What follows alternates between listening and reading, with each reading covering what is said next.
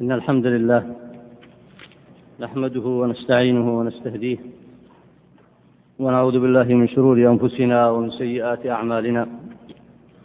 من يهده الله فلا مضل له ومن يضلل فلا هادي له. وأشهد أن لا إله إلا الله وحده لا شريك له. وأشهد أن محمدا عبده ورسوله. اللهم صل وسلم وبارك على عبدك ورسولك محمد وعلى آله وصحبه وسلم تسليما كثيرا. أيها الإخوة الفضلاء السلام عليكم ورحمة الله وبركاته. أسأل الله عز وجل بأسمائه الحسنى وصفاته العلى أن يوفقني وإياكم إلى ما يحب ويرضى وأن يرزقنا وإياكم العلم النافع والعمل الصالح. هذا الدرس هو الدرس التاسع وعنوانه ذم البدع وأن العقل لا يستقل بالتشريع. اقرأ بارك الله فيك. بسم الله الرحمن الرحيم. قال المصنف رحمه الله تعالى الباب الثاني في ذم البدع وسوء منقلب أصحابها. الباب الثاني. الباب الثاني في ذم البدع وسوء, وسوء منقلب أصحابها. لا خفاء أن البدع من حيث تصورها يعلم العاقل ذمها لأن اتباعها خروج عن الصراط المستقيم ورمي في عماية. وبيان ذلك من جهة النظر والنقل الشرعي العام. كلام المصنف هنا ابتدأه أولا بعد أن عرف البدع. وبعد أن ذكر في مقدمته التحذير منها نصب هذا الباب وهو الباب الثاني في ذم البدع أي في بيان الأدلة التي تدل على ذم البدع وسوء منقلب أصحابها أي في الدنيا والآخرة. ثم ذكر هنا فقال يعلم العاقل ذمها. والمقصود العاقل الذي تعرف على الأدلة الشرعية وبصره الله عز وجل بالهدى ودين الحق. فإن العقل إن لم يقوده إن لم يكن الشرع هو الذي يقوده فإنه قد يزين لنفسه الشهوات والشبهات. ثم علل ذلك بقوله أن العاقل يعلم ذمها لأن اتباعها خروج عن الصراط المستقيم. والصراط المستقيم هو دين النبي محمد صلى الله عليه وسلم. والابتداع كما مضى معكم في تعريفه هو طريقة في الدين مخترعة تضاهي الشرعية أي تضاهي الصراط المستقيم فهي من ثم خارجة عنه. والصراط المستقيم هو الإسلام هو التوحيد وهو شريعة الإسلام. ورمي في في عماية أي في ضلالة وعمى والعياذ بالله. ثم قال مبينا لذلك أن هذا الأمر وهو ذم البدع معلوم من جهة النظر والنقل الشرعي العام. وأشار أيضا فيما سيقرأ عليكم في كتابه إلى الواقع. واقع البشرية فإنه دليل على أن البدع مؤدية بأصحابها إلى سوء المنقلب والعياذ بالله والجهالة والضلالة. ثم التفصيل في الأدلة وهذا سيأتي في الدروس القادمة.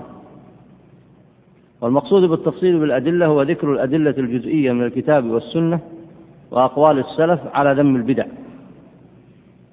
فعلى هذا فها هنا أربعة طرق. الأول جهة النظر والثاني ما أسماه النقل الشرعي العام. والثالث واقع البشرية فإنه سيذكر شيئا من ذلك. الرابع التفصيل في الأدلة وسيذكر ذلك على سبيل الاستيعاب. اقرأ الأول أما النظر. أما النظر فمن وجوه أحدها أنه قد علم بالتجارب والخبرة السارية في العالم من أول الدنيا إلى اليوم أن العقول غير مستقلة بمصالحها استجلابا لها أو مفاسدها استدفاعا لها لأنها إما دنيوية أو أخروية. يعني يقول المصالح الناس محتاجون لمصالح في دنياهم لتحقيق مصالح في دنياهم ومحتاجون لتحقيق مصالحهم في أخراهم. فمن أين يأتي الناس بذلك؟ فهناك طريقان. طريق الأنبياء والرسل عليهم الصلاة والسلام. فمن اتبعهم فاز ونجح وحقق مصالحه الدنيوية والأخروية كما هو معلوم عند أهل الإسلام. الطريق الثاني طريق ما تسميه البشرية تجاربها الخاصة التي تحاول أن تبنيها عن طريق اتباع قدراتها العقلية. فهي مثلا تتصور الآخرة تصورا عقليا معينا وتتصور مصالحها الدنيوية في شرائعها القانونية تصورا معينا. والسؤال هنا أي فريقين أحق بالهدى والنور؟ الذي اتبع الرسل والرسالات عليهم الصلاة والسلام في جميع أقطار وفي جميع أحوال البشرية فيما مضى وآخرهم نبينا محمد صلى الله عليه وسلم أو الفريق الذي اتبع تجاربه الخاصة وعقوله وعقول مفكريه وحكمائه. أيهما أهدى سبيلا؟ سيذكر هنا أن الدليل الواقع وأن النظر المستقيم يدل على أن البشرية بعيدا عن طريق الرسل لم تستطع أن تحصل مصالحها الدنيوية ولم تستطع أن تحصل مصالحها الأخروية.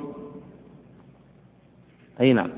فأما الدنيوية فلا يستقل باستدراكها على التفصيل البتة لا في ابتداء وضعها أولا ولا في استدراك ما عسى أن يعرض في طريقها إما في السوابق وإما في اللواحق لأن وضعها أولا لم يكن إلا بتعليم الله تعالى لأن آدم عليه السلام الآن. قال الدنيوية مصالح الدنيوية العقل والإنسان وحده لا يستطيع أن يستقل بإدراك ذلك.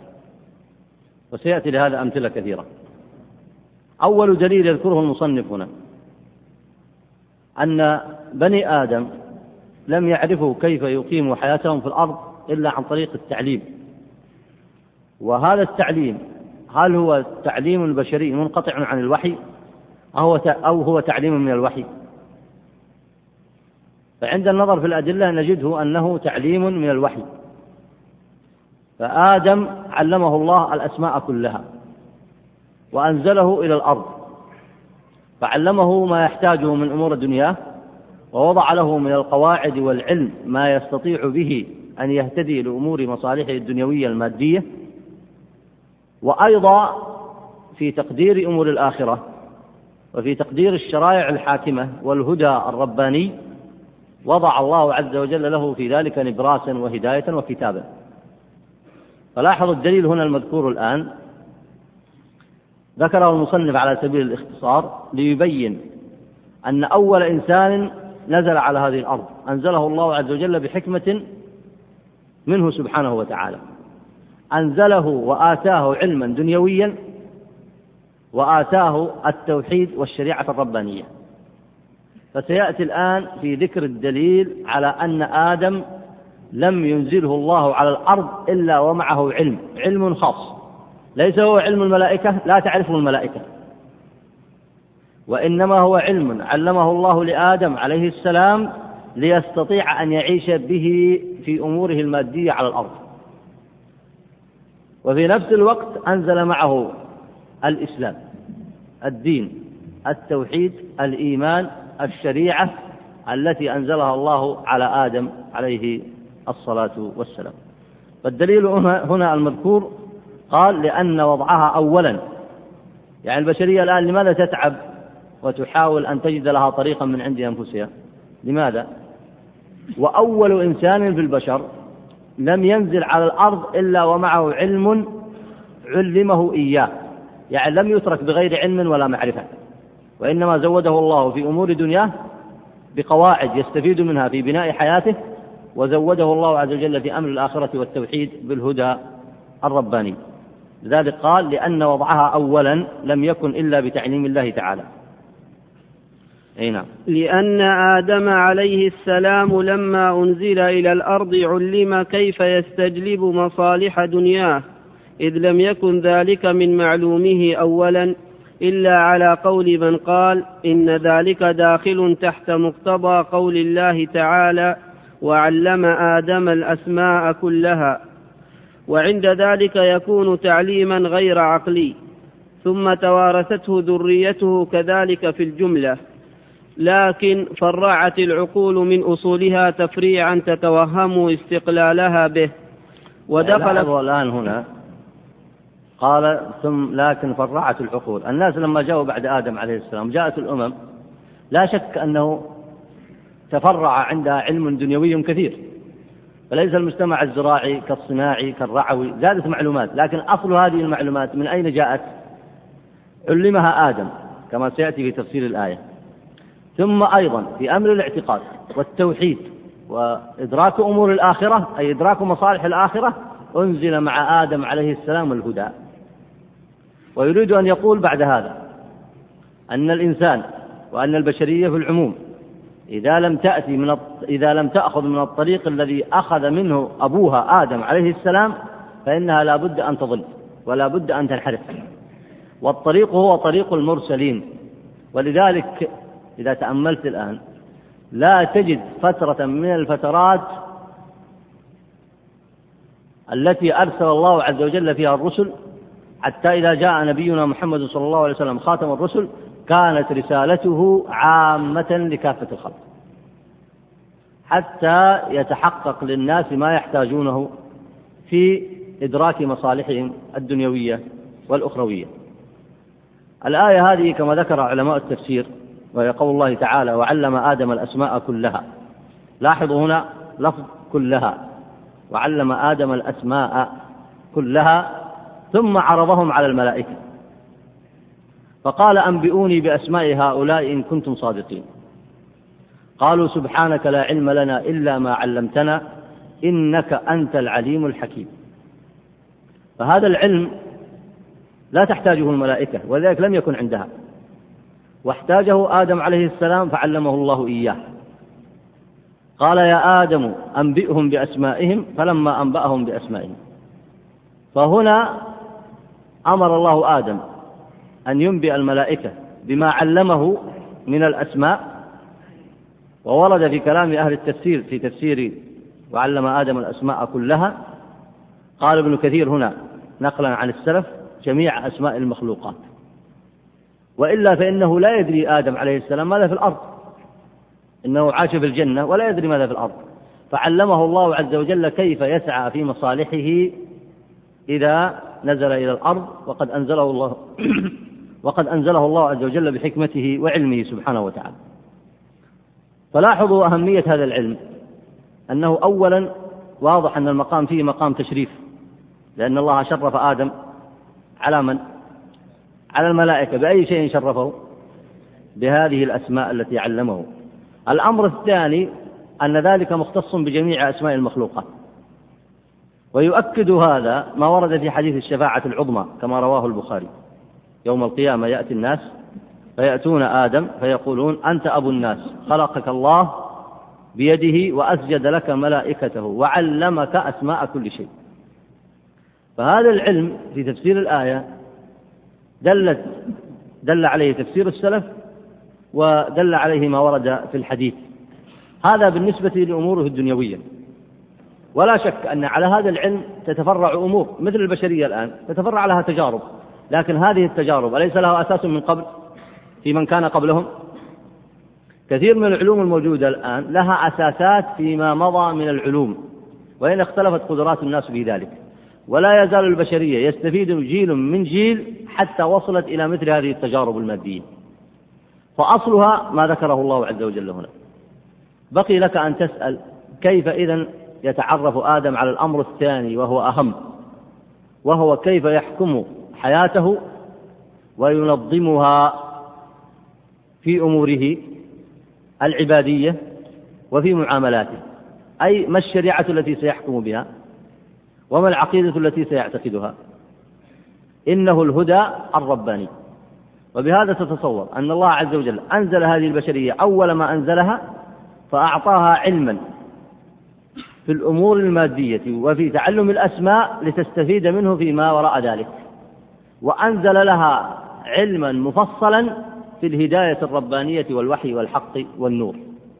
وبذلك من سلك طريقها الطريق الأول الذي علم الله عليه آدم فإنه يحقق مصالحه الدنيوية ومصالحه الأخروية.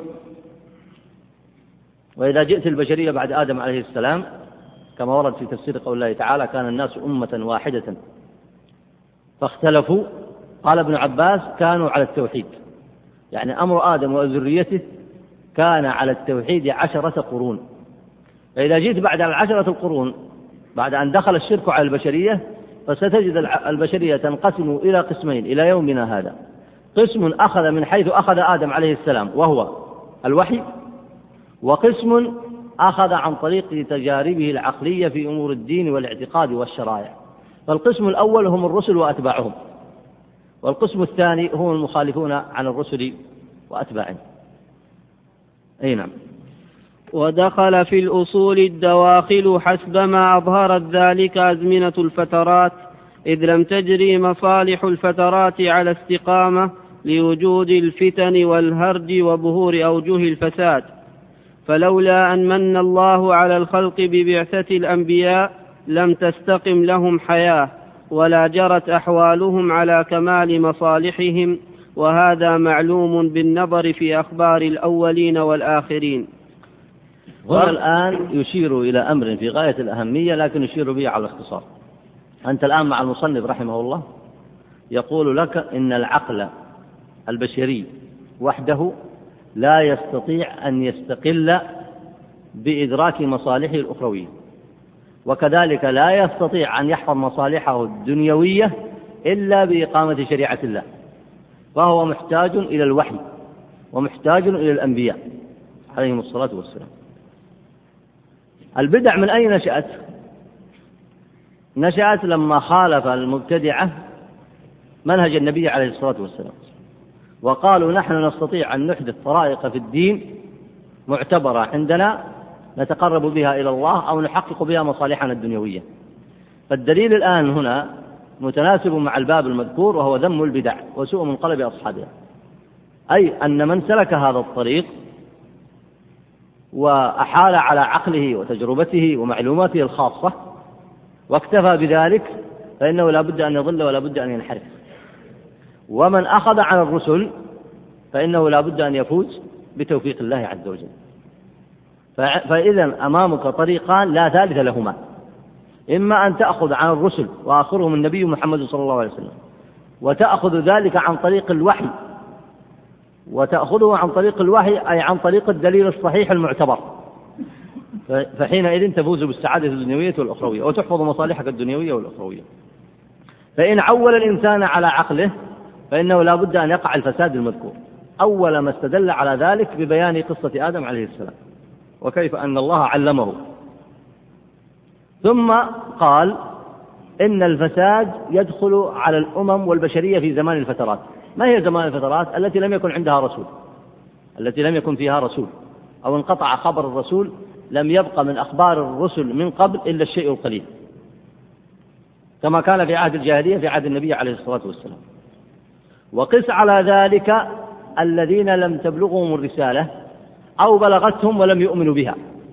كما هو شأن أكثر الكفار أو أكثر العالم وهي الأمم الكافرة.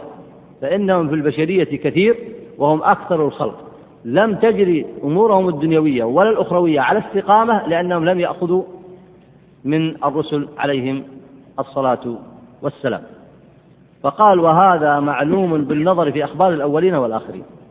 طبعا هذا البحث الآن هو بحث عام يشمل الإنكار على المبتدعة المنتسبين لهذه الأمة ويشمل الإنكار على البشرية إذ أنها أرادت أن تبني على ما في عقولها وتترك اتباع الرسل عليهم الصلاة والسلام. أما الأخبار فهذه كثيرة كثيرة جدا والمصنف لم يشر إلى ذلك على سبيل الاستقصاء. لكن أول ما تبدأ إن شئت بأهل الجاهلية الأولى. ولك أن تسأل هذا السؤال ثم تضع معلوماتك بعد ذلك جوابا لهذا السؤال. هل جرت أحوالهم على استقامة؟ أم كانوا يعبدون الأحجار أو الأشجار أو الأولياء أو الصالحين بزعمهم؟ وفي أمورهم التشريعية هل جرت أحوالهم على استقامة؟ تارة يتحاكمون إلى كبرائهم وتارة يتحاكمون إلى كهانهم خذ بعد ذلك إن شئت تفصيلا في أمورهم الخاصة الجزئية. كيف كان النكاح في الجاهلية كما ورد في حديث عائشة؟ كانت له أنواع كثيرة منها ما يعرفه الناس اليوم ومنها ما يدخل في البغاء والفساد. وكذلك في أحكام الربا. وكذلك في كثير من علاقاتهم في التعامل مع الجنس البشري وتقديم جنس على جنس وغير ذلك مما هو معروف من النعرات الجاهلية والنعرات آه، الشركية. فأمورهم إذا تأملتها تستيقن بأنها لم تجري على استقامة. الكفار في الأزمنة المعاصرة الذين أخذوا القوانين الوضعية وبنوا عليها وبدأوا يشرعون لأنفسهم. هل جرت حياتهم على استقامة؟ سيأتي الحديث عن أمر الآخرة لكن في أمور الدنيا. الفرق بين حكمهم بالشريعة الإسلامية وتركهم لحكم الشريعة الإسلامية. إذا تأملت هذا الفرق تستطيع أن تدرك بعد ذلك هل جرت حياتهم على استقامة أم لا. فمثلا يزعمون لأنفسهم أنهم يدركون مصالحهم الدنيوية وشرعوا لأنفسهم فماذا صنعوا؟ كل ما كان معلوما تحريمه حتى في الكتب التي بدلوها وأخذهم الربا وقد نهوا عنه. فقد كان ذلك منهيا عنه في كتبهم. فبدلوه وشرعوا لأنفسهم الربا. وأما في العلاقات الأسرية فقد كان عندهم آثار من كتبهم السابقة في حفظ الأسرة. أما الآن فما الذي يدرسون في مدارسهم؟ في بعض مدارسهم يدرسون أن الأسرة تتكون من هذه العناصر التالية. الأمر الأول رجل وامرأة سواء بعقد زواج أو بغيره. المهم أن يكون رجلا وامرأة. الأمر الثاني رجل ورجل هذه أسرة. هكذا الآن ليس فسادا يعملونه فقط. وليس انحرافا شاذا يعملونه بل علم يدرسونه في مدارسهم حتى تدرك أن الإنسان لا تجري حياته على استقامة إلا إذا أخذ عن الرسل عليهم الصلاة والسلام. رجل وامرأة. النوع الثاني رجل ورجل. هذه أسرة ولها أحكام الأسرة. النوع الثالث رجل ورجل. الأول رجل وامرأة الثاني رجل ورجل. الثالث امرأة وامرأة. هكذا يدرس في كتبهم وفي مدارسهم. ولذلك يرون هذا حلالا ويرونه بزعمهم يحقق مصالحهم أو مصالح طوائف منهم. وقس بعد ذلك العري وأنواع الفواحش الأخرى. وقس بعد ذلك ما وراء هذا في آه، إدراكهم لمسألة الروح وإدراكهم المسألة الآخرة وتناسخ الأرواح وعدم الحساب في الآخرة وما سوى ذلك مما لا يمكن أن يعلموه في أمر الآخرة إلا بالوحي. ولا يمكن أن تجري أمورهم على استقامة في الدنيا في أمور شرائعهم إلا إلا بالوحي. بقي أن يسأل أحدكم سؤال فيقول الشاطبي تارة يتكلم عن هذا كما قال في أزمنة في أزمنة الفترات وتارة كما هو وضع الكتاب يتكلم عن الذين ابتدعوا في داخل هذه الأمة. وهو يتكلم عن أصناف كثيرة. يتكلم عن أهل البدع الذين انتسبوا إلى الإسلام. ويتكلم عن أهل الفترات.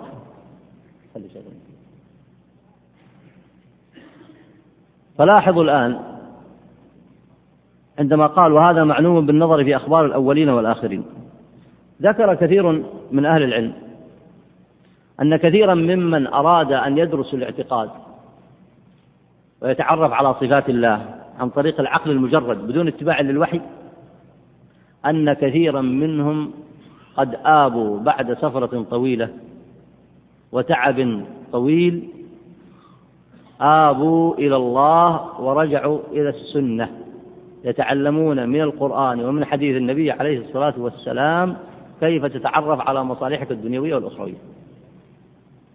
وهذا أمر من أهم ما يحتاجه طلاب العلم. وعلماء الكلام المشهورين علماء الكلام المشهورين أرادوا أن يتعرفوا على صفات الله عن طريق الوحي ولا عن طريق العقل؟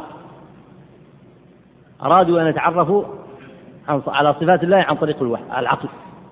فلما يأتي لهم علماء السنة فيقولون الدليل من الكتاب والسنة هو العلم الصحيح وهو اليقين. فلماذا لا تتعلموا صفات ربكم وتتعلموا أمور الآخرة عن طريق الدليل النصي من الكتاب والسنة؟ الدليل الثابت؟ قالوا لا. الدليل هذا يقولون لا يقوى بزعمهم على إثبات ما يقصدونه من الأمور العقلية.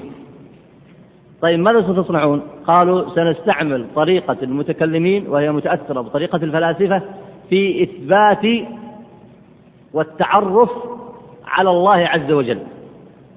وكان يكفيهم وكان يكفيهم ما ورد من النصوص الشرعية. قلت لكم أن من الأدلة التي سيذكرها الشاطبي دليل الواقع. وقد ذكره عاما في أمر البشرية. ولأن هذا البحث متعلق أيضا بالبدع التي نشأت في داخل الأمة الإسلامية فإن هناك ثلاثة نماذج والنماذج كثيرة جدا. النموذج هذه النماذج تدل على أمر واحد وهي أن قوما أو أن نفرا من العلماء أرادوا أن يتعرفوا على صفات الله عز وجل وعلى الأمور ما يسمون الأمور العقلية في العقائد عن طريق العقل. فقرأوا كتب أرسطو والفلاسفة. وسيأتي كلام الشاطبي هنا عن الفلاسفة المدعين الإدراك في الآخرة.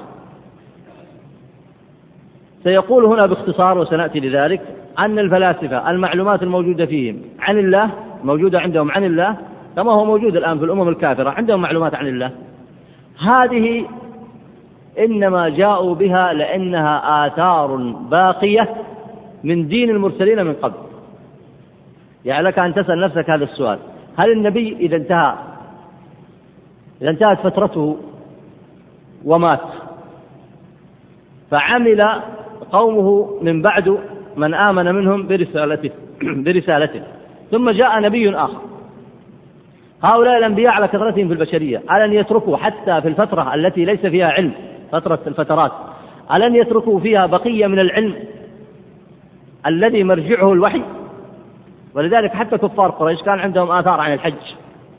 وكان كانوا يقطعون يد السارق بعضهم وكانوا آه، يحفظون العهد وكانوا يصلون الأرحام وكانوا يمارسون بعض العبادات التي بقيت من دين إبراهيم عليه السلام.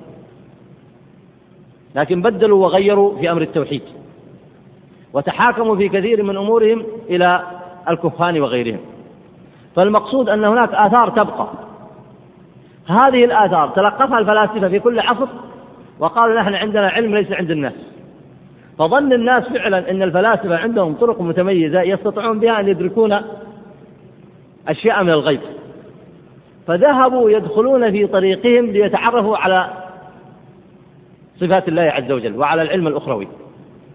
ولو كان هذا من الكفار لم يكن غريبا لأنهم لم يتبعوا الوحي. فلما لم يتبعوا الوحي حاولوا أن يتبعوا ما بقي في دينهم المبدل أو ما بقي عند فلاسفتهم وحكمائهم.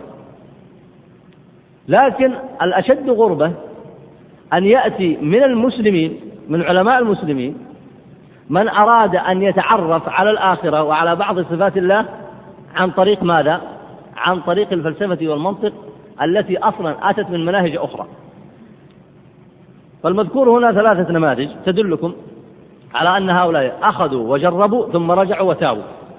قالوا الطريق الذي سلكناه لا يوصل لا يعرفنا على الله معرفة حقيقية. طيب ما هو الطريق إذن؟ قالوا الوحي والوحي فقط.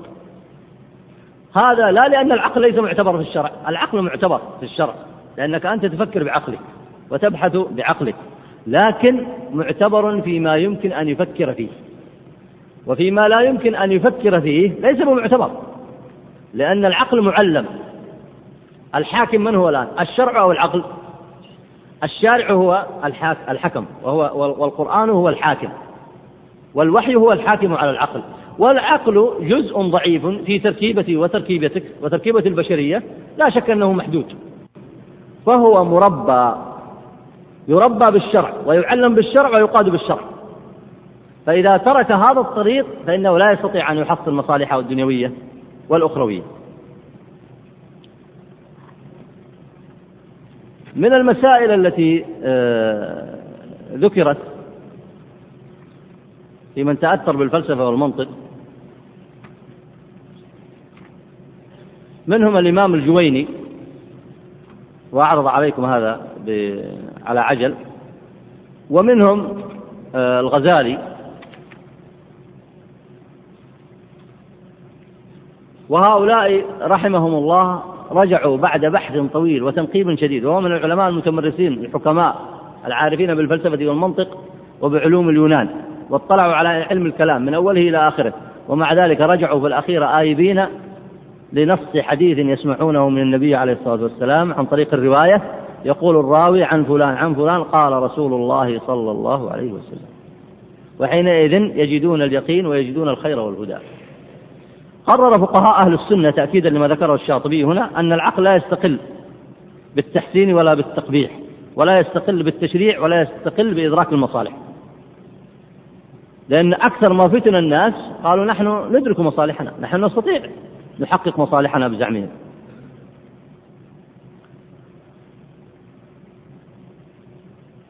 هذا الإمام الجويني في القرن الخامس الهجري.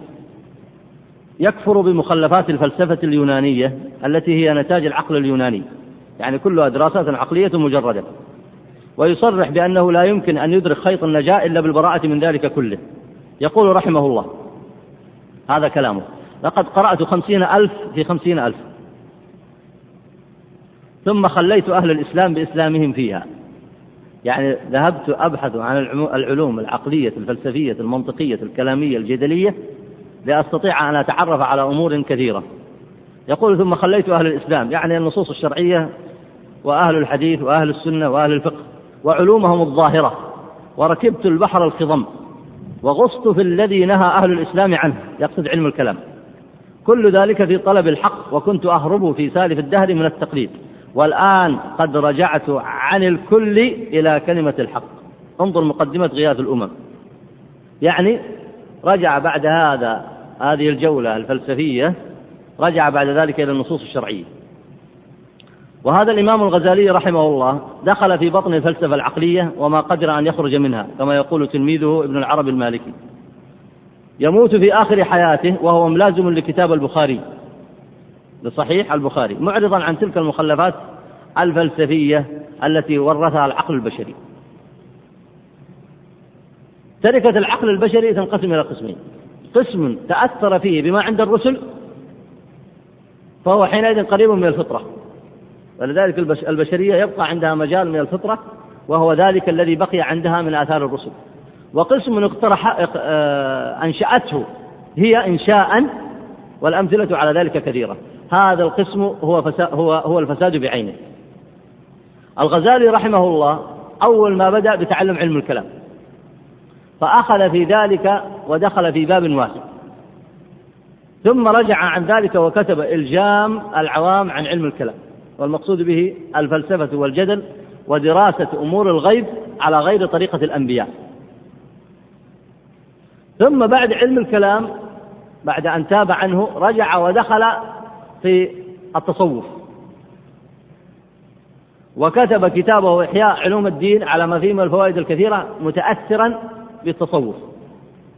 ثم رجع في آخر زمانه كما يذكر بعض العلماء المحققين فترك علم الكلام وترك التصوف. أما التصوف والزهد فقد رأوه في البرية تاركا للناس معتزلا عنهم.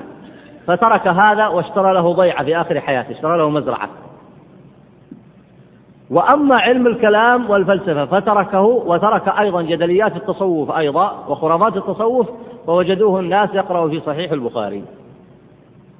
ومنهم من يقول مات وصحيح البخاري على صدره.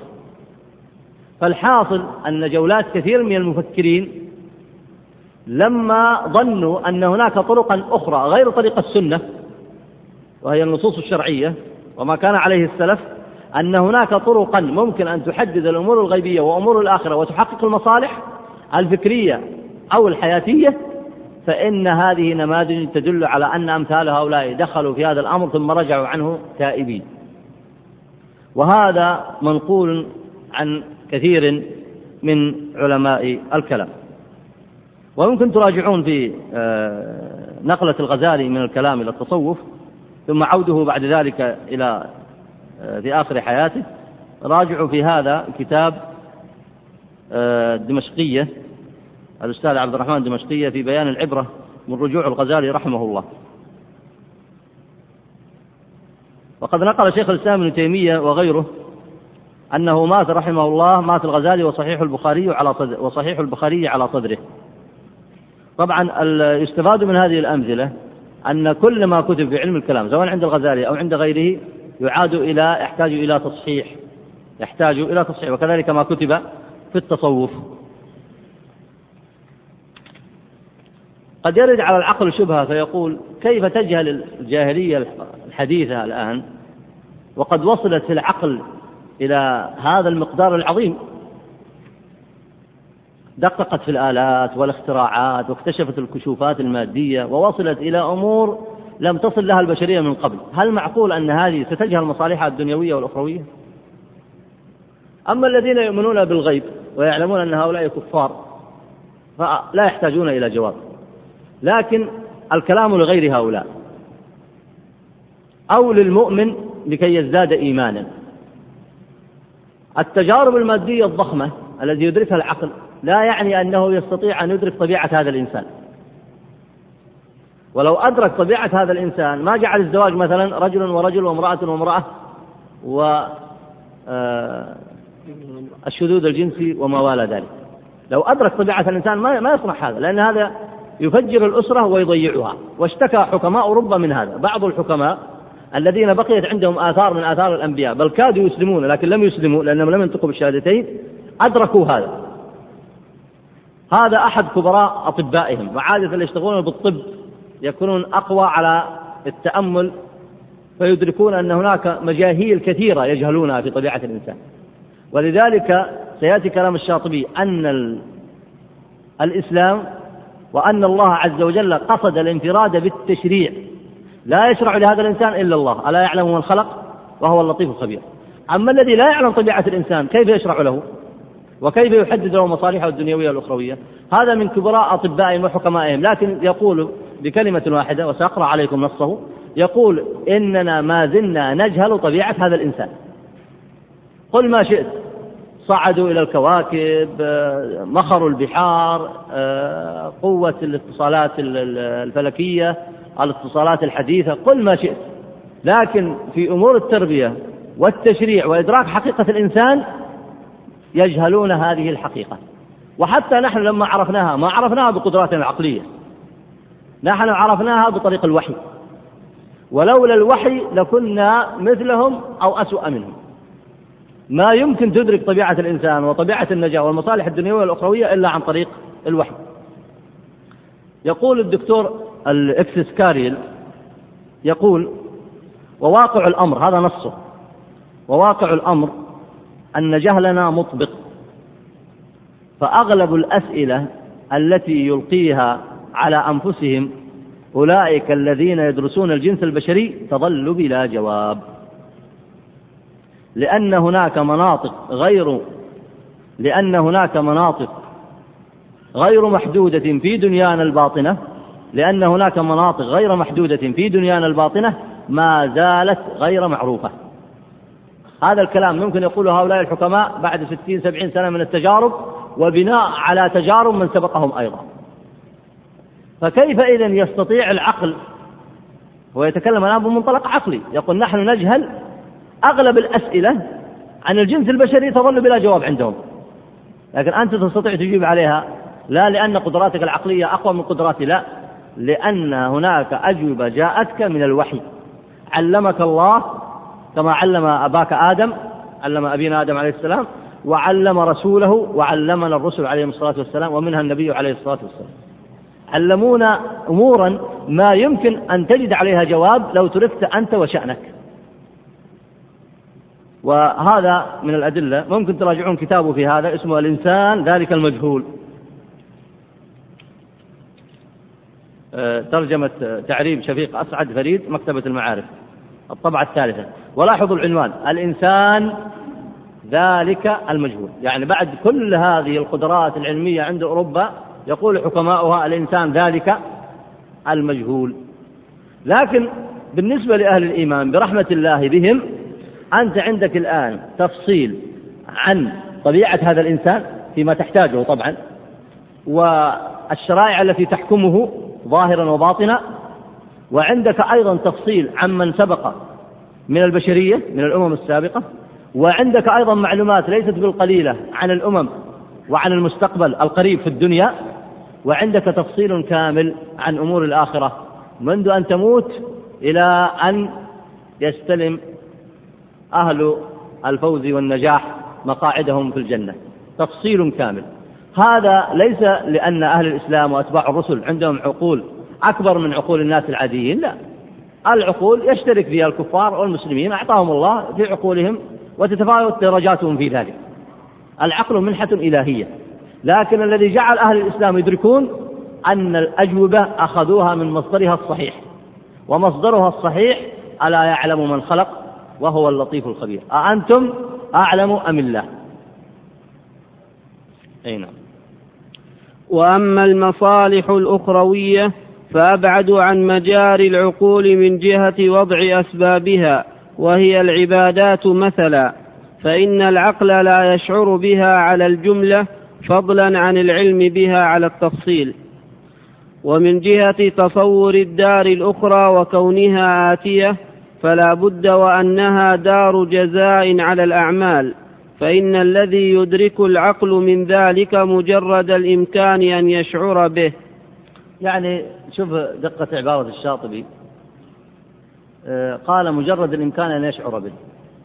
ولذلك لا تغرك المعلومات الموجودة عند الأمم الأخرى. عندهم معلومات على الآخرة لكن ما هي هذه المعلومات؟ هل هي معلومات صحيحة؟ هل هي معلومات واضحة؟ هو يشعر. لو جيت بعض الكفار وسألته أين تذهب روحك؟ قال الروح آه، الخيرة تدخل في روح خيرة والروح الشريرة تدخل في روح شريرة أو كما يقولون بتناسخ الأرواح وغير ذلك. فعندهم معلومات لكن معلومات لا تسمن ولا تغني عن جوع. بل بعضهم قد يعيش مثلا في علم الآثار وحتى تتبين فضل الله على أهل الإسلام. وعلى كل من رزقه الله اتباع هذه الشريعة المباركة.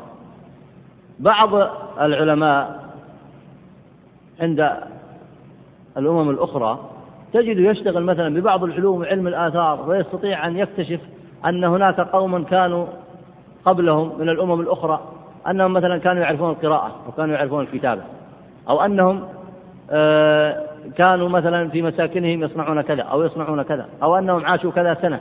قد يصلون بمثل هذه المعلومات وإن كان لا ضابط لها لكن هذا متى يصلون له؟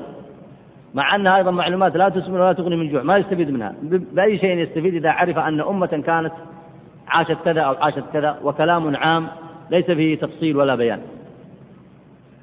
هذه المعلومات تجد أطفال المسلمين يعرفون عن قوم عاد وقوم نوح وقوم كذا وقوم فالمصالح الأخروية أو إدراك طبيعة البشرية هذه المصالح الأخروية لا يمكن أن تدرك الإدراك الصحيح إلا بمقتضى الوحي.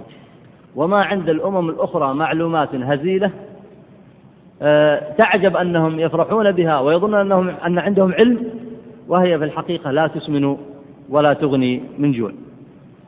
أي نعم. بقي الآن سيذكر جوابا على شبهة أن يقول قائل أن هناك من الفلاسفة من عندهم بعض آه، المعلومات عن الغيب. سيذكر الجواب بهذا. اقرأ بارك الله فيك. ولا يغترن ذو الحجة بأحوال الفلا الكسر إيه؟ بأحوال الفلاسفة المدعين لإدراك الأحوال الأخروية بمجرد العقل قبل النظر في الشرع فإن دعواهم بألسنتهم في المسألة بخلاف ما عليه الأمر في نفسه لأن الشرائع لم تزل واردة على بني آدم من جهة الرسل والأنبياء أيضا لم يزالوا موجودين في العالم وهم أكثر وكل ذلك من لدن آدم عليه السلام إلى أن انتهت بهذه الشريعة المحمدية غير أن الشريعة كانت إذا أخذت في الدروس بعث الله نبيا من أنبيائه يعني يبين للناس. الدروس, الدروس والاندراس الزواج. أي نعم. بعث الله نبيا من أنبيائه يبين للناس ما خلقوا لأجله وهو التعبد لله. فلا بد أن يبقى من الشريعة المفروضة ما بين زمان أخذها في الإندراس وبين إنزال الشريعة بعدها بعض الأصول المعلومة. فأتى الفلاسفة إلى تلك الأصول فتلقفوها أو تلقفوا منها فأرادوا أن يخرجوه على مقتضى عقولهم وجعلوا ذلك عقليا لا شرعيا. وليس الأمر كما زعموا فالعقل غير مستقل البتة ولا ينبني على غير أصل وإنما ينبني على أصل متقدم مسلم على الإطلاق ولا يمكن في أحوال الآخرة قبلهم أصل مسلم إلا من طريق الوحي ولهذا المعنى بسط سيأتي إن شاء الله. لاحظوا الآن الإشكال اللي دخل على البشرية ان عندها فلاسفة وحكماء عندهم معلومات عن الآخرة وإن كانت معلومات أيضا لا توصل إلى شيء. معلومات موهومة. فظنت البشرية أن في هذا المجال يمكن أن يدرك العقل شيئا عن مصالحه ففتنت بذلك. هذا الجواب عند الشاطبي من أقوى الأجوبة المعلومات اللي عند الفلاسفة هذه وإن كانت محدودة أخذوها من آثار الأنبياء ولذلك قال الأكثر في البشرية منهم الأنبياء ولا الفلاسفة؟ الأكثر الأنبياء حتى أن آه، رسل بني إسرائيل في بعض الآثار أكثر من ثلاثة آلاف نبي. فالمعلومات الموجودة على خط البشرية من عند الأنبياء. فإذا فترت شريعة من الشرائع وحتى تأتي شريعة جديدة يأتي الفلاسفة يستخرجون بعض المعلومات الموجودة التي بقيت من آثار الأنبياء. ولا يقولون نحن أخذناها من عند الأنبياء ومن آثار الأنبياء بل يقول نحن أدركناها بعقولنا ففتن الناس في ذلك. وظنوا أن العقل يمكن أن يدرك شيئا من ذلك. طبعا الإدراك العام ليس هو المقصود هنا. ليس المقصود أنك تدرك أن هناك آخرة. ممكن تدرك هذا. وليس المقصود أنك أنت تدرك بعض الجوانب الخيرة. ممكن أن تدرك هذا. لكن المقصود أن تدرك الطريق الصحيح طريق النجاة على التفصيل والبيان. تدرك في أمر التوحيد وفي أمر الصفات وفي أمر الآخرة وأخبار الجنة والنار وأخبار الحشر وأخبار الرسل من قبل.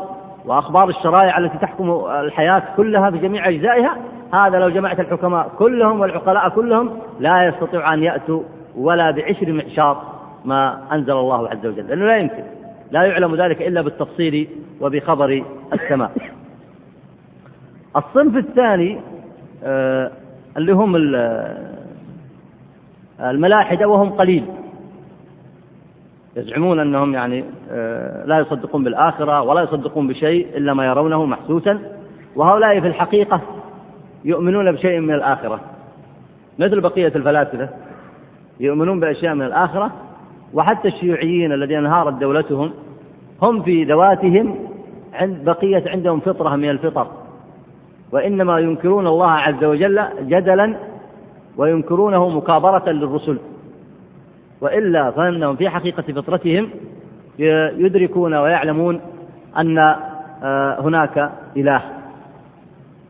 لكن ليست ليس هذا الإدراك بكاف ولا إدراك الفلاسفة بكاف بل كما تعلمون أكبر من هذا ليس الإدراك الموجود عند من بقي عندهم آثار كثيرة من آثار الأنبياء.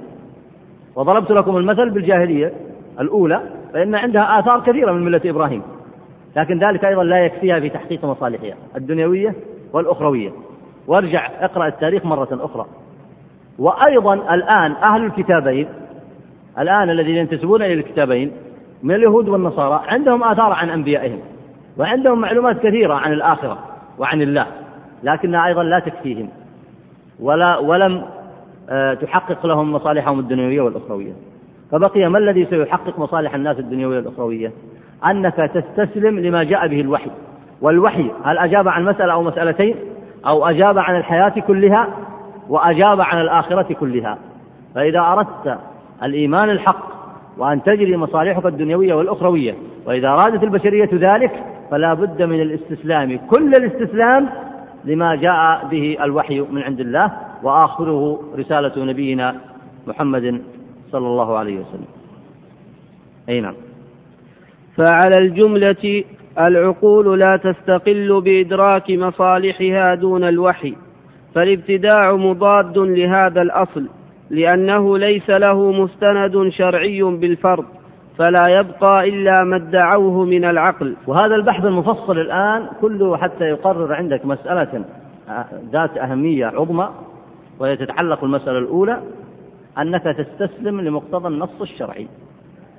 إذا أردت أن تعرف الخبر الصحيح لخبر السماء وخبر الآخرة وخبر العبادة وطريقة العبادة الصحيحة والاحتكام وتحقيق مصالحك الشرعية لا بد أن تستسلم لمقتضى النص الشرعي. قال الله سبحانه وتعالى وقال رسول الله صلى الله عليه وسلم وبغير هذا الطريق لا يمكن بحال من الأحوال أن تدرك مصالحك الدنيوية أو الأخروية.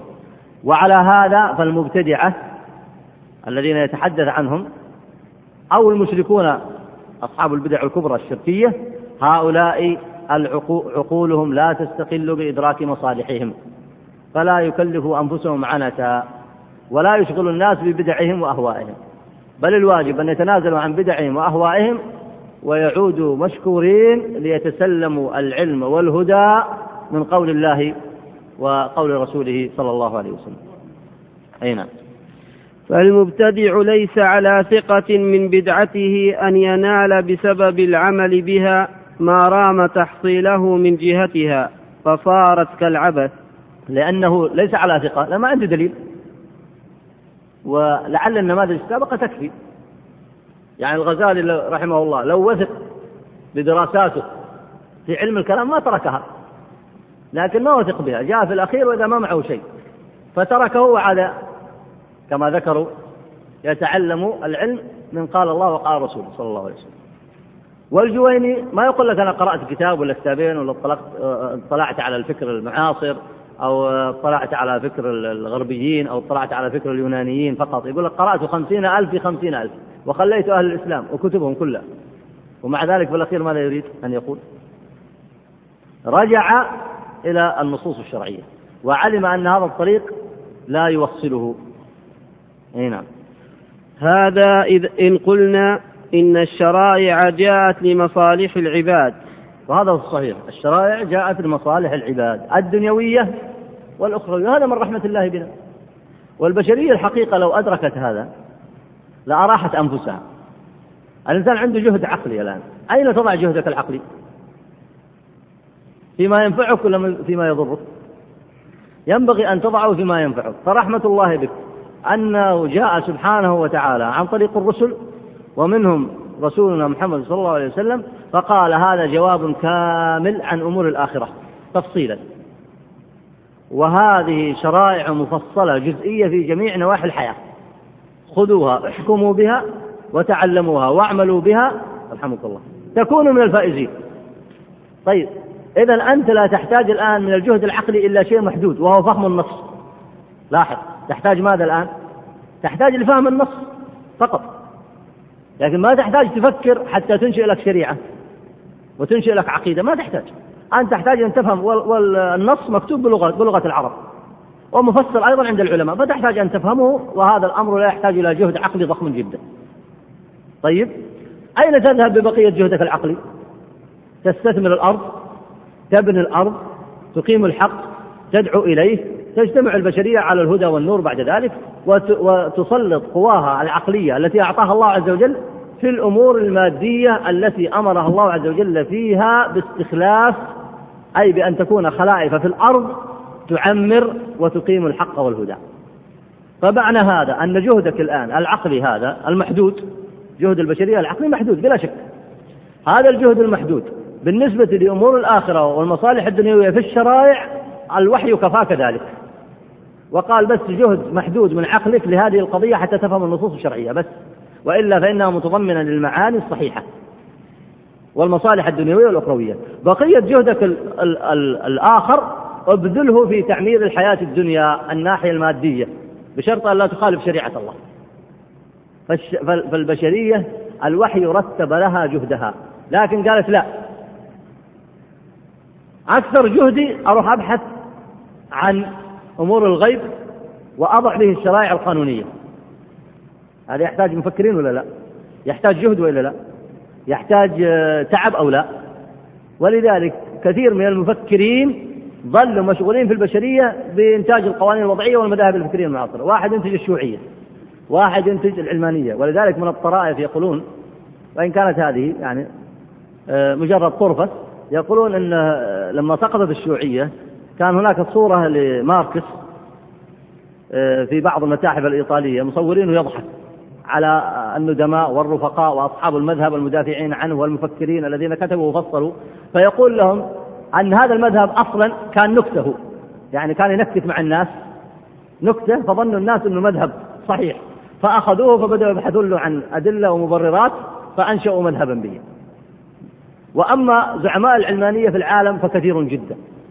وأما الذين بدلوا الرسالات وأنشأوا مذاهب مثل الذين كتبوا كتب كثيرة في الإنجيل أو نسخ كثيرة في التوراة أو ديانة البراهمة والهنود وغيرها حتى في الهند أكثر من 600 ديانة أو أكثر. هذا الجهد الضخم للبشرية لو أنها جعلته في طلب الحق والهدى عن طريق الوحي لأراحت واستراحت فالبشرية تنفق في ذلك جهدا ضخما. ويترتب على ذلك أخطر من هذا أن الجهد الذي أنفقته تصل فيه إلى أشياء مدمرة. وهذا أسوأ ما فيها أنها أولا أنفقت جهد في غير موضعه ثم وصلت في أمر الآخرة إلى معلومات ساذجة.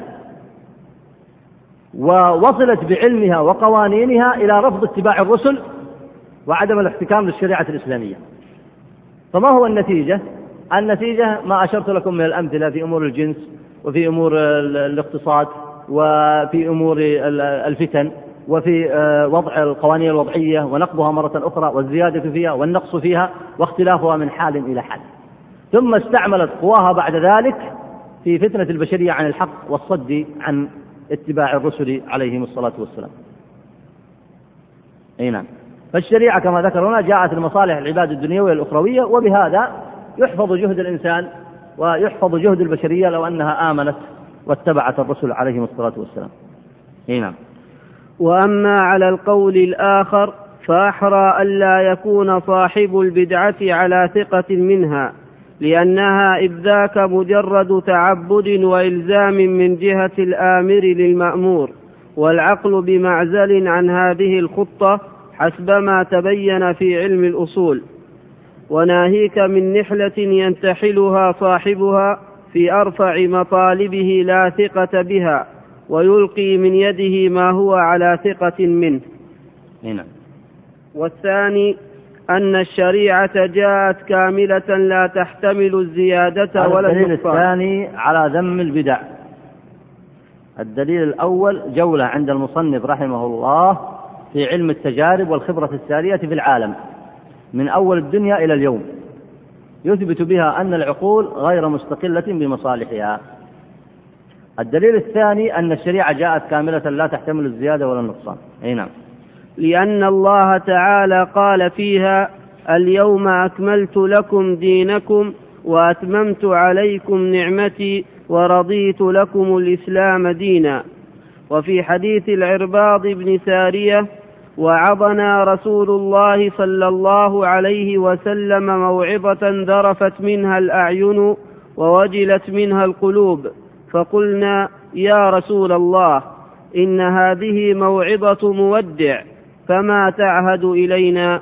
قال تركتكم على البيضاء ليلها كنهارها ولا يزيغ عنها بعدي إلا هالك ومن يعش منكم فسيرى اختلافا كثيرا.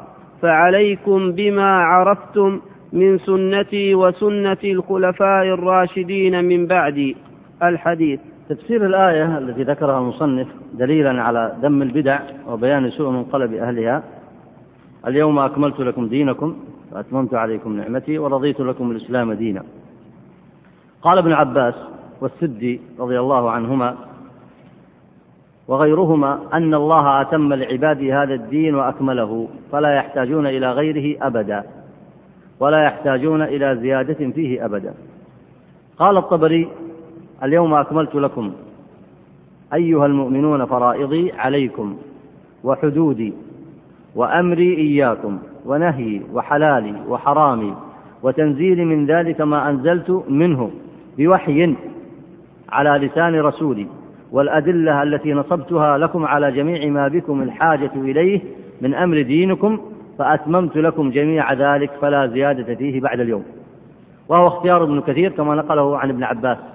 قال اليوم أكملت لكم دينكم وهو الإسلام. أخبر الله نبيه صلى الله عليه وسلم والمؤمنين أنه قد أكمل لهم الإيمان فلا يحتاجون إلى زيادة أبدا وقد أتمه فلا ينقصه أبدا وقد رضيه الله فلا يسخطه أبدا.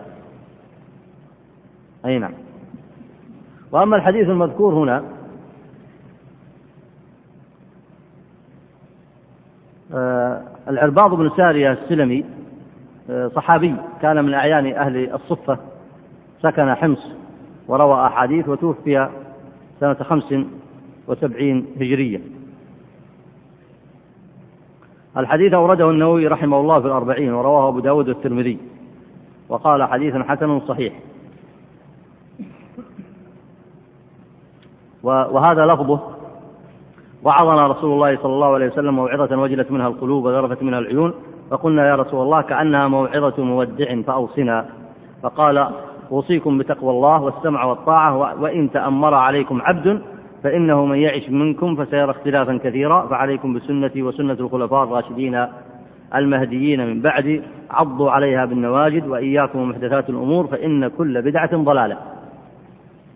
والحديث المذكور عند المصنف اقتصر على على بعضه.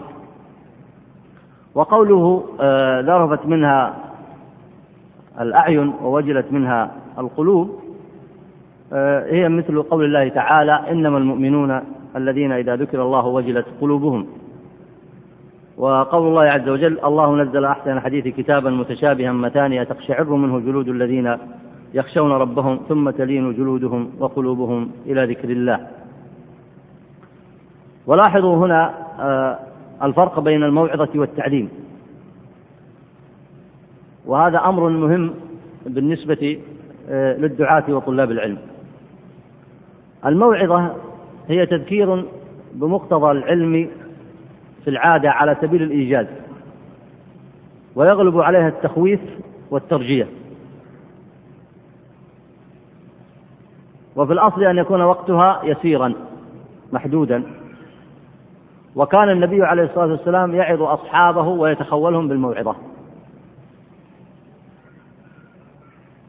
وأيضا من صفاتها اتباعا لسنة النبي عليه الصلاة والسلام أنه كان إذا وعظهم يعلو صوته وكأنه كما ورد في بعض الأحاديث منذر جيش. هذا بالنسبة للموعظة. فإذا هي في العادة مختصرة ويتخول بها الناس في بعض الأحيان ولها طبيعة خاصة من حيث القصر ومن حيث طبيعة الإلقاء أيضا. أما العلم فهو البيان المستمر. العلم هو البيان المستمر. ويكفي في ذلك دليلا على استمراره أن الصحابة رضوان الله عليهم لما كانوا ينشغلون ببعض مصالحهم الدنيوية كان الرجل منهم يجعل رجلا آخر بدله يحفظ عنه العلم الذي يقوله النبي عليه الصلاة والسلام. وهذا يدل على أن العلم كان عند الصحابة علم متصل مستمر. والأمة تحتاج لمثل ذلك. فقياس الموعظة على العلم قياس فاسد ليس بصحيح. الموعظة مبنية على العلم لكن بالصفات والخصائص التي سبق ذكرها. أما العلم فهذا في كل وقت وليس له وقت محدود ويتحمل منه الإنسان ما يطيق. ولذلك الآن لما ترسل أبنائك إلى المدرسة أو إذا رحت ذهبت إلى الجامعة هل تقول مثلا الدراسة تصبح يوم أو يومين؟ وإلا العلم مستمر فيها؟ فالعلم هكذا طبيعته. ولذلك لما ضعف العلم في هذه الأمة وليس المقصود هو العلم الدنيوي المقصود العلم الشرعي. لما قل انتشاره كثر الجهل ووقعت البدع وانتشرت. ففرق بين الموعظة والعلم. الموعظة لها باب والعلم والبيان له باب آخر. أي نعم. وهذا الحديث فيه إنكار على أهل البدع والمتبعين للمحدثات والمخالفين لسنة النبي عليه الصلاة والسلام وسنة الخلفاء الراشدين. وإشارة النبي صلى الله عليه وسلم هنا لسنة الخلفاء الراشدين واضح أنه قصد إلى ما ينقل من العلم وإلى ما كان من واقع العمل وهو ما كان عليه النبي عليه الصلاة والسلام وأصحابه. فالإسلام له أمر علمي منقول مقتضى النصوص الشرعية وله واقع عملي مشاهد مشهور. كان ذلك في عهد الخلفاء الراشدين رضوان الله عليهم. ففي الحديث إذا دلالة على وجوب اجتماع المسلمين على سنته صلى الله عليه وسلم وسنة خلفائه من بعده وعقيدته التي آه، علمها لأصحابه وورثها عنهم السلف الصالح واتباع شريعته والاجتماع على ذلك. ولاحظوا هنا أن العلماء إذا جاءوا لتفصيل السنة هنا إذا أطلقوها أرادوا بها ما يشمل العقيدة والشريعة. أرادوا بها ما يشمل العقيدة والشريعة فتدخل فيها الاعتقادات والأقوال والأفعال. هذا المقصود بسنة النبي عليه الصلاة والسلام. ومساق الحديث هنا دال أيضا على أنه لا يرفع الاختلاف في الدين لا يرفع الاختلاف في الدين ولا يحقق آه، المصالح الدنيوية والأخروية. إلا بالاجتماع على الحق والهدى الذي جاء به النبي عليه الصلاة والسلام وقام به ولاة الأمر من بعده ولذلك أكد ذلك بقوله هنا عليكم بسنتي وسنة الخلفاء الراشدين أي عند وقوع الخلاف آه، نبه هنا على أن عند وقوع الخلاف عليكم بسنة النبي عليه الصلاة والسلام في الاعتقاد والأقوال والأعمال. وتذكروا ما ذكره الشاطبي أن البدع تجري في الاعتقادات وفي الأقوال وفي الأعمال. فإذا أردت أن تلازم السنة وتحذر من البدع والمحدثات فعليك في متابعة ما كان عليه النبي عليه الصلاة والسلام. وأخذ منه العلماء أن الأمر بالسمع والطاعة لولاة الأمر مقيد بالطاعة في المعروف كما قال النبي عليه الصلاة والسلام إنما الطاعة في المعروف. فإذا على المسلمين عامتهم وخاصتهم الحذر من الابتداع واتباع ما كان عليه النبي عليه الصلاة والسلام. إي نعم. وثبت أن النبي صلى الله عليه وسلم لم يمت حتى أتى ببيان جميع ما يحتاج إليه في أمر الدين والدنيا. وهذا لا مخالف عليه من أهل السنة. يمكن أن تراجعوا هذا تفصيلا في شرح حديث العرباض بن سارية في كتاب آه، كلام ابن رجب صفحة 128 جامع العلوم والحكم. أي نعم. فإذا كان كذلك فالمبتدع إنما محصول قوله بلسان حاله أو مقاله إن الشريعة لم تتم. وإنه بقي منها أشياء يجب أو يستحب استدراكها لأنه لو كان معتقدا لكمالها وتمامها من كل وجه لم يبتدع ولا استدرك عليها وقائل هذا ضال عن الصراط المستقيم. يعني كأن المصنف هنا يشير على أن المبتدع يسأل هذا السؤال فيقال له هل الشريعة كاملة وافية أم لا؟ فإن قال كاملة وافية رجع عن ابتداعه وزيادته في الدين.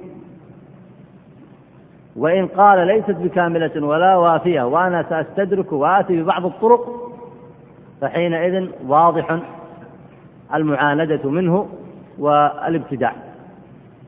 اقرأ كلام ابن الماجشون. قال ابن الماجشون سمعت مالكا يقول من ابتدع في الإسلام بدعة يراها حسنة فقد زعم أن محمدا صلى الله عليه وسلم خان الرسالة لأن الله يقول اليوم أكملت لكم دينكم فما لم يكن يومئذ دينا فلا يكون اليوم دينا. أي نعم. وهذه من القواعد العظيمة تفسيرا لقول الله تعالى اليوم أكملت لكم دينكم التي اعتمد عليها السلف في ذم البدع والمحدثات. لأنه ما لم يكن دينا في عهد النبي عليه الصلاة والسلام فكيف يكون دينا بعد ذلك؟ فإذا جاء المبتدع يضيف مثلا بعض البدع في العبادات في الصلاة أو في الزكاة أو في الجنائز أو في أو في الذكر أو في آه، بقية الشرائع. إذا أراد أن يضيف أشياء من ذلك من عند نفسه يقال له إذا كان هذا الدين كامل وأنت تعتقد ذلك فلا حاجة لك لهذه الزيادة. وإن كنت لا تعتقد ذلك أن الدين كامل فبئس ما تعتقد. فهو يتردد بين ضلالتين. إن قال إن الدين كامل ووافي ويكفينا في كل شيء لا نحتاج إلى زيادة. لكن أنا أريد هذه الزيادة فواضح أنه ابتداع في الدين ومعاندة في الزيادة على قصد الشارع. الأمر الثاني إن قال تصريحا أن الدين لا يكمل إلا بما أضيفه فهذه لا شك أيضا بدعة أشد من بدعته الأولى لأن التصريح بذلك كما سيأتي والعياذ بالله من الكفر. ابن الماجشون هو عبد الملك بن عبد العزيز بن عبد الله بن الماجشون فقيه المدينة. كان رفيق الشافعي رحمه الله توفي عام 314 ولاحظوا هنا أن هذه النصوص في هذه الفترة تدلكم على أن البدع لما أطلت برأسها حاول كل من أهل البدع أن يضيف في الدين ما ليس منه فكان موقف السلف الصالح في بيان ما ينبغي على الإنسان من وجوب اتباعه للنبي عليه الصلاة والسلام وبيان خطر الابتداع. حتى آه، قول مالك هنا يعتبر أن من يزعم أن الدين لم يكمل أن ذلك يترتب عليه القول بأن النبي صلى الله عليه وسلم خان الرسالة. عياذا بالله من ذلك. أي نعم. الدليل الثالث والثالث أن المبتدع معاند للشرع ومشاق له لأن الشرع قد عين لمطالب العبد طرقا خاصة على وجوه خاصة وقصر الخلق عليها بالأمر والنهي والوعد والوعيد وأخبر أن الخير فيها وأن الشر في تعديها إلى غير ذلك. لأن الله يعلم ونحن لا نعلم وأنه إنما أرسل الرسول صلى الله عليه وسلم رحمة للعالمين فالمبتدع راد لهذا كله فإنه يزعم أن ثم طرقا أخر ليس ما حصره الشارع بمحصور ولا ما عينه بمتعين كأن الشارع يعلم ونحن أيضا نعلم بل ربما يفهم من استدراكه الطرق على الشارع أنه علم ما لم يعلمه الشارع وهذا إن كان مقصودا للمبتدع فهو كفر بالشريعة والشارع وإن كان غير مقصود فهو ضلال مبين. نسأل الله السلامة. يعني يقول هنا أنه يتردد بين أمرين. إما أن يكون كفرا صراحا وإما أن يكون ضلالا مبين وكلاها شر لأن الضلال المبين لا شك أنه من الأوصاف الذميمة والقرآن أطلق وصف الضلال البعيد. وهو أن يذهب في الضلال مذاهب بعيدة حتى يصل إلى مثل هذا التصور الفاسد. ولاحظوا دقة المصنف هنا فإنه بلا ريب إذا تأملت في أهل البدع والمحدثات ما أعجبهم أن الشرع قصر طرقا خاصة على وجوه خاصة وقصر الخلق عليها بالأمر والنهي والوعد والوعيد. ما كفاهم ذلك وإنما قالوا أن هناك طرقا أخر ولاحظوا عبارات المصنف. ليس ما حصره الشارع بمحصور ولا ما عينه بمتعين. وهذا مقتضاه أنهم يزعمون كأنهم يعلمون وكأن الشارع يعلم لكن علمهم بزعمهم أنفع من علم الشارع فلا يزالون يترددون في هذه الضلالات والعياذ بالله. اقرأ كلام عمر بن عبد العزيز. وإلى هذا المعنى أشار عمر بن عبد العزيز رضي الله عنه إذ كتب له عدي بن أرطاة يستشيره في بعض القدرية فكتب إليه أي في بعض أهل البدع أي نعم. أما بعد فإني أوصيك بتقوى الله والاقتصاد في أمره واتباع سنة نبيه صلى الله عليه وسلم وترك ما أحدث المحدثون فيما قد جرت سنته وكفوا مؤنته. وكفوا مؤونته. ولا شك أن الله عز وجل برحمته كفانا المؤونة في ذلك. بمقتضى ما ورد من النصوص الشرعية في بيان مصالح الدنيا والآخرة. أي نعم. فعليك بلزوم السنة فإن السنة إنما سنها من قد عرف ما في خلافها من الخطأ والزلل والحمق والتعمق. فرض لنفسك بما رضي به القوم لأنفسهم. هذا موضع الشاهد عند المصنف. ولا شك أن استنباط المصنف وفق فيه غاية التوفيق. فوجه الشاهد هنا فإن السنة إنما سنها من قد عرف ما في خلافها من الذي سن في أمور العقائد والأحكام والشرائع ما نحتاجه؟ من الذي أوحى, أوحى به؟ الله عز وجل. وبينه النبي عليه الصلاة والسلام. فهذه السنن في العقائد والأفعال والأقوال أي الدين والوحي الذي شرع كل جزئية يعرف ما في خلافها. أي أن ما يخالفها أو يزيد فيها أو ينقص منها علم الله أنه إذا كان كذلك لا تتحقق المصلحة. فأنت لا تتعب نفسك وتذهب تبحث عن المصلحة في خلاف السنة. لا تتعب نفسك. فإن الذي فإن السنة إنما سنها من قد عرف ما في خلافها. إذا جاء المبتدع يزيد على السنة ويبتدع فيها ويزيد عليها شيئا لم يأذن به الله. لما لا يفكر أولا أن هذه الزيادة إنما شرع الله السنة على ذلك الوجه لكي لا يقع المكلف في هذه الزيادة ولكي لا يقع في هذا الابتداع. الذي سن هذه السنة يعرف ما في خلافها. فلماذا تتعب وتتعب نفسك وتروح لخلافها؟ يعني الذي يزيده الناس من الأهواء والذي يزيده الناس من البدع والذي يزيده الناس من المخالفات للشريعة. ألا يعلم الله عز وجل أن سبحانه أنه سبحانه؟ لما وضع الشريعة إنما أراد أن يكفنا عن ذلك؟ فهذا هو المقصود من وضع الشريعة. فلماذا أنت تتعب نفسك مرة أخرى فتعود للأشياء التي أبعدك الله عنها وشرع لك السنة لكي تبتعد عما يخالفها؟ لماذا توقع نفسك في مخالفة السنة وتظن أنك تبحث عن الخير لنفسك والعياذ بالله؟ إي نعم.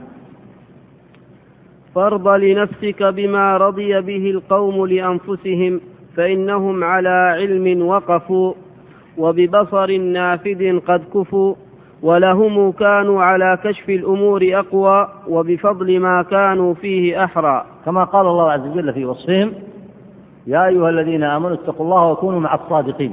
والصادقين هم أصحاب النبي عليه الصلاة والسلام. النبي عليه الصلاة والسلام وأصحابه. وهذه الحجة تستعمل في مواضع كثيرة. في القرآن. ومنها الحجة على المنافقين أيضا. لأن المنافقين لما تركوا إظهار الدين الصحيح والاعتقاد الصحيح في الباطن ألم يكونوا في ذلك مخالفين للنبي عليه الصلاة والسلام وأصحابه؟ ولذلك أمرهم الله عز وجل بأن يتبعوا ما كان عليه النبي عليه الصلاة والسلام وأصحابه من العمل. يعني أمرهم بأن يكونوا مصلحين. فقال الله عز وجل لما قال لهم ولا تفسدوا في الأرض قالوا إنما نحن وإذا قيل لهم لا تفسدوا في الأرض قالوا إنما نحن مصلحون. فلا تزال الحجة تتابعهم حتى قال الله عز وجل لهم آمنوا كما آمن الناس. فماذا قالوا حينئذ؟ قالوا أنؤمن كما آمن السفهاء. فذموا النبي عليه الصلاة والسلام وأصحابه. هذا يدخل في جنس المخالفين عموما. هكذا يصنعون. فهنا هذا يذكر بهذا وإن كان البابان آه، مختلفين. هذا من باب وهذا من باب. هنا أيضا قال فرض بما كان عليه النبي عليه الصلاة والسلام. فرض لنفسك بما رضي به القوم لأنفسهم. فإنهم على علم وقفوا وببصر نافذ قد كفوا. وهم على وهم كانوا على كشف الأمور أقوى وبفضل كانوا فيه أحرى. لكن ماذا قال أهل البدع؟ قالوا لا نحن نستطيع أن نصل إلى أمور لم يصلوا إليها والعصور اختلفت واعتذروا بهذا واعتذروا بهذا واعتذروا بهذا ففتحوا على أنفسهم أبواب البدع. ولذلك من أشدهم في البدع مثل المعتزلة تجدهم يذمون الصحابة ذما صريحا. وما والاهم من الفرق ومن إليهم من الفرق. وبعضهم من الذين دخلوا في البدع من الخلف تجدهم يقولون طريقة الخلف أحكم وأسلم. طريقة الخلف أعلم وأحكم وطريقة السلف أسلم. وكان ينبغي أن يقولوا طريقة السلف وطريقة النبي عليه الصلاة والسلام وأصحابه أسلم وأحكم وأعلم. فارض لنفسك بما رضي به القوم لأنفسهم فإنهم على علم وقفوا وببصر نافذ قد كفوا. أي نعم. فلئن قلتم أمر حدث بعدهم ما أحدثه بعدهم إلا من اتبع غير سننهم ورغب بنفسه عنهم. إنهم لهم السابقون. فقد تكلموا منه بما يكفي ووصفوا منه ما يشفي فما دونهم مقصر وما فوقهم محسر. أو مقصر. فما دونهم مقصر وما فوقهم محسر. ليش كذا؟ يعني هي مضبوطة. ممكن تضبط لكن يمكن مقصر ومحسر ضابطها صاحب النسخة عندكم هنا؟ أيوه ضابطها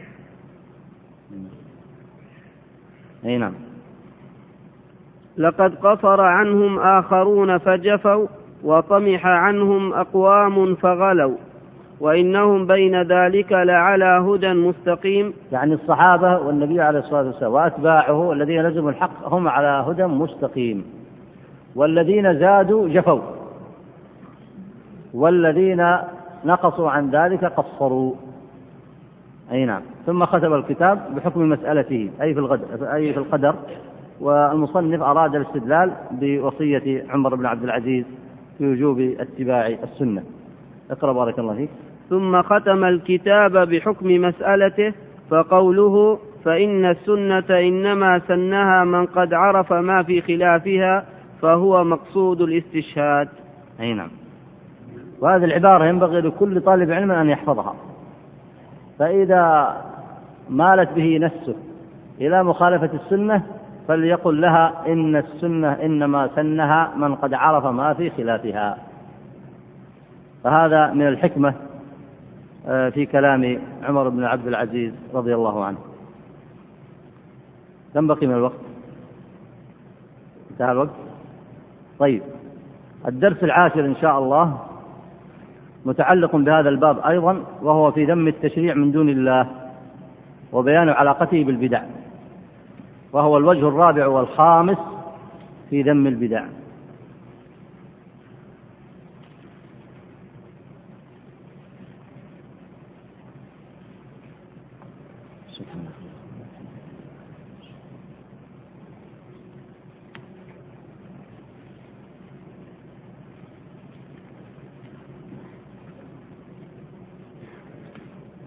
أن نأخذ بعض الأسئلة بس مختصرة عشان ما نطيل عليكم.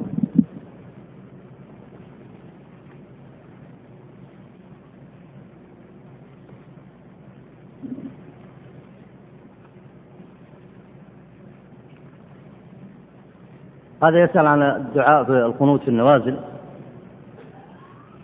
آه، يقول ما هو الدعاء المأثور عن النبي عليه الصلاة والسلام في القنوت في النوازل؟ صحيح مسلم حديث أنس أن رسول الله صلى الله عليه وسلم قانت شهرا يدعو على أحياء من أحياء العرب ثم تركه. وفي رواية قانت رسول الله صلى الله عليه وسلم شهرا بعد الركوع في صلاة الصبح يدعو على رعل وذكوان. والأحاديث في ذلك كثيرة. ودعاءه عليه الصلاة والسلام في القصة المشهورة لما قتل أصحابه وهم القراء.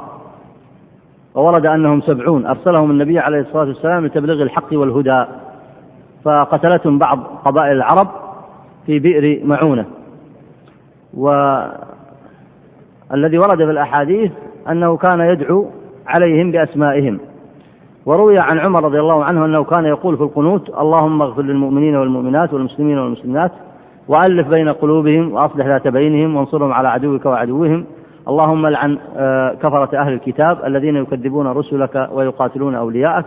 اللهم خالف بين كلمتهم وزلزل أقدامهم وأنزل بهم بأسك الذي لا يرد عن القوم المجرمين. هذا فيما ذكر في بعض آه، الآثار.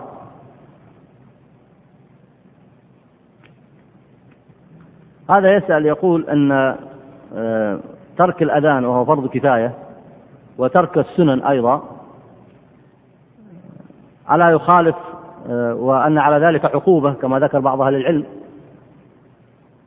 أن تارك السنن يذم وذكروا أيضا يعني الذي يتركها ويداوم على تركها كما ذكروا في من ترك آه، صلاة الوتر فإن الصحيح أنها ليست بواجبة صلاة الوتر ليست بواجبة لكن ذكروا أن من تركها وداوم على تركها فإنه مذموم إلا ما كان من عذر. يقول كيف نوفق بين هذا وبين الحديث الأعرابي. لما سأل لما جاء للنبي عليه الصلاة والسلام فأخبره بالفرائض فقال الأعرابي والله لا أزيد على ذلك ولا أنقص. فقال النبي صلى الله عليه وسلم أفلح إن صدق. الكلام في مسألة الوتر ولا شك أنه زائد عن الفرائض وليس بواجب. وكذلك حكم الجماعة عند من يقول أنها سنة. من يقول أن الجماعة بعض الفقهاء قالوا أن الصلاة بالجماعة سنة والصحيح. أنها واجبة كما ذكر بعض أهل العلم. حتى الذين قالوا بأنها سنة قالوا إذا داوم على تركها فإنه يذم أيضا. وكذلك من ترك فرضا كفائي إذا تركه أهل بلد فإنه يقاتلون عليه. قال أحمد في ترك الوتر عمدا هذا رجل سوء ولا ينبغي أن تقبل له شهادة. وهذا للمبالغة في تأكيده وإلا فمن المعلوم أنه ليس بفرض. لحديث الأعرابي. وكذلك ركعتي الفجر وتتأكد كما يتأكد الوتر والوتر آكد. أما حديث الأعرابي الذي فيه والله لا أزيد عليها شيئا ولا أنقص فله روايات كثيرة. ولذلك ينبغي لطالب العلم أن يجمع بين روايات الأحاديث. منها ما هو عند مسلم من رواية جابر بن عبد الله أن رجلا سأل رسول الله صلى الله عليه وسلم قال أرأيت إذا صليت المكتوبات وصمت رمضان وأحللت الحلال وحرمت الحلال ولم أزد على ذلك شيئا. لاحظوا هنا زيادة وحرمت الحلال وأحللت الحلال وحرمت الحلال. ومنهم من فسر ذلك قال وحللت الحلال هنا وأدخل فيه الواجب والمستحب والمباح. وأيضا فيه اجتناب المحرمات. فذلك العلماء لما ذكروا قول الأعرابي قول النبي عليه الصلاة والسلام الأعرابي في أداء الصلاة المفروضات أفلح إن صدق أدخلوا معه وجوب اتباع وجوب اتباع الواجبات الأخرى ووجوب الانتهاء عن المحرمات جمعا بين النصوص التي وردت. ويمكن أن تراجع بحثا مفصلا أيضا في كتاب جامع العلوم والحكم في شرح هذه الأحاديث. من الأسئلة أيضا يقول هنا امرأة أفطرت قبل العام الماضي في رمضان ستة أيام خائفة على نفسها وجنينها آه ثم دخل رمضان الماضي ولم تقضي. السؤال هنا لماذا أخرت؟ لأن إذا أخرت تفريطا فيختلف الحكم. واحتاجت للفطر مرة أخرى في رمضان الماضي ففطرت ثمانية أيام بسبب العادة فأصبح عليها أربعة عشر أربعة عشر يوما وهي حتى الآن لم تقضي. وهي حامل في هذا الوقت وتخاف أيضا على نفسها وجنينها. فماذا عليها وهي تستقبل شهر رمضان الحالي قريبا؟ طبعا بالنسبة لرمضان القادم إذا خافت على نفسها أو جنينها فإن لها أن تفطر. إذا خافت على نفسها أفطرت. ثم تقضي بعد ذلك. وتقضي وتطعم أيضا. عليها القضاء وعليها الإطعام. أما ما سبق من الأيام فواضح أنها أخرت سنة كاملة فهذه أيضا عليها القضاء وعليها أيضا آه، الفدية. طبعا إذا تمكنت من ذلك لعل نكتفي بهذا المقدار ونستكمل إن شاء الله بقية الأسئلة الأسبوع القادم. بتوفيق الله ونصلي ونسلم على عبده ورسوله.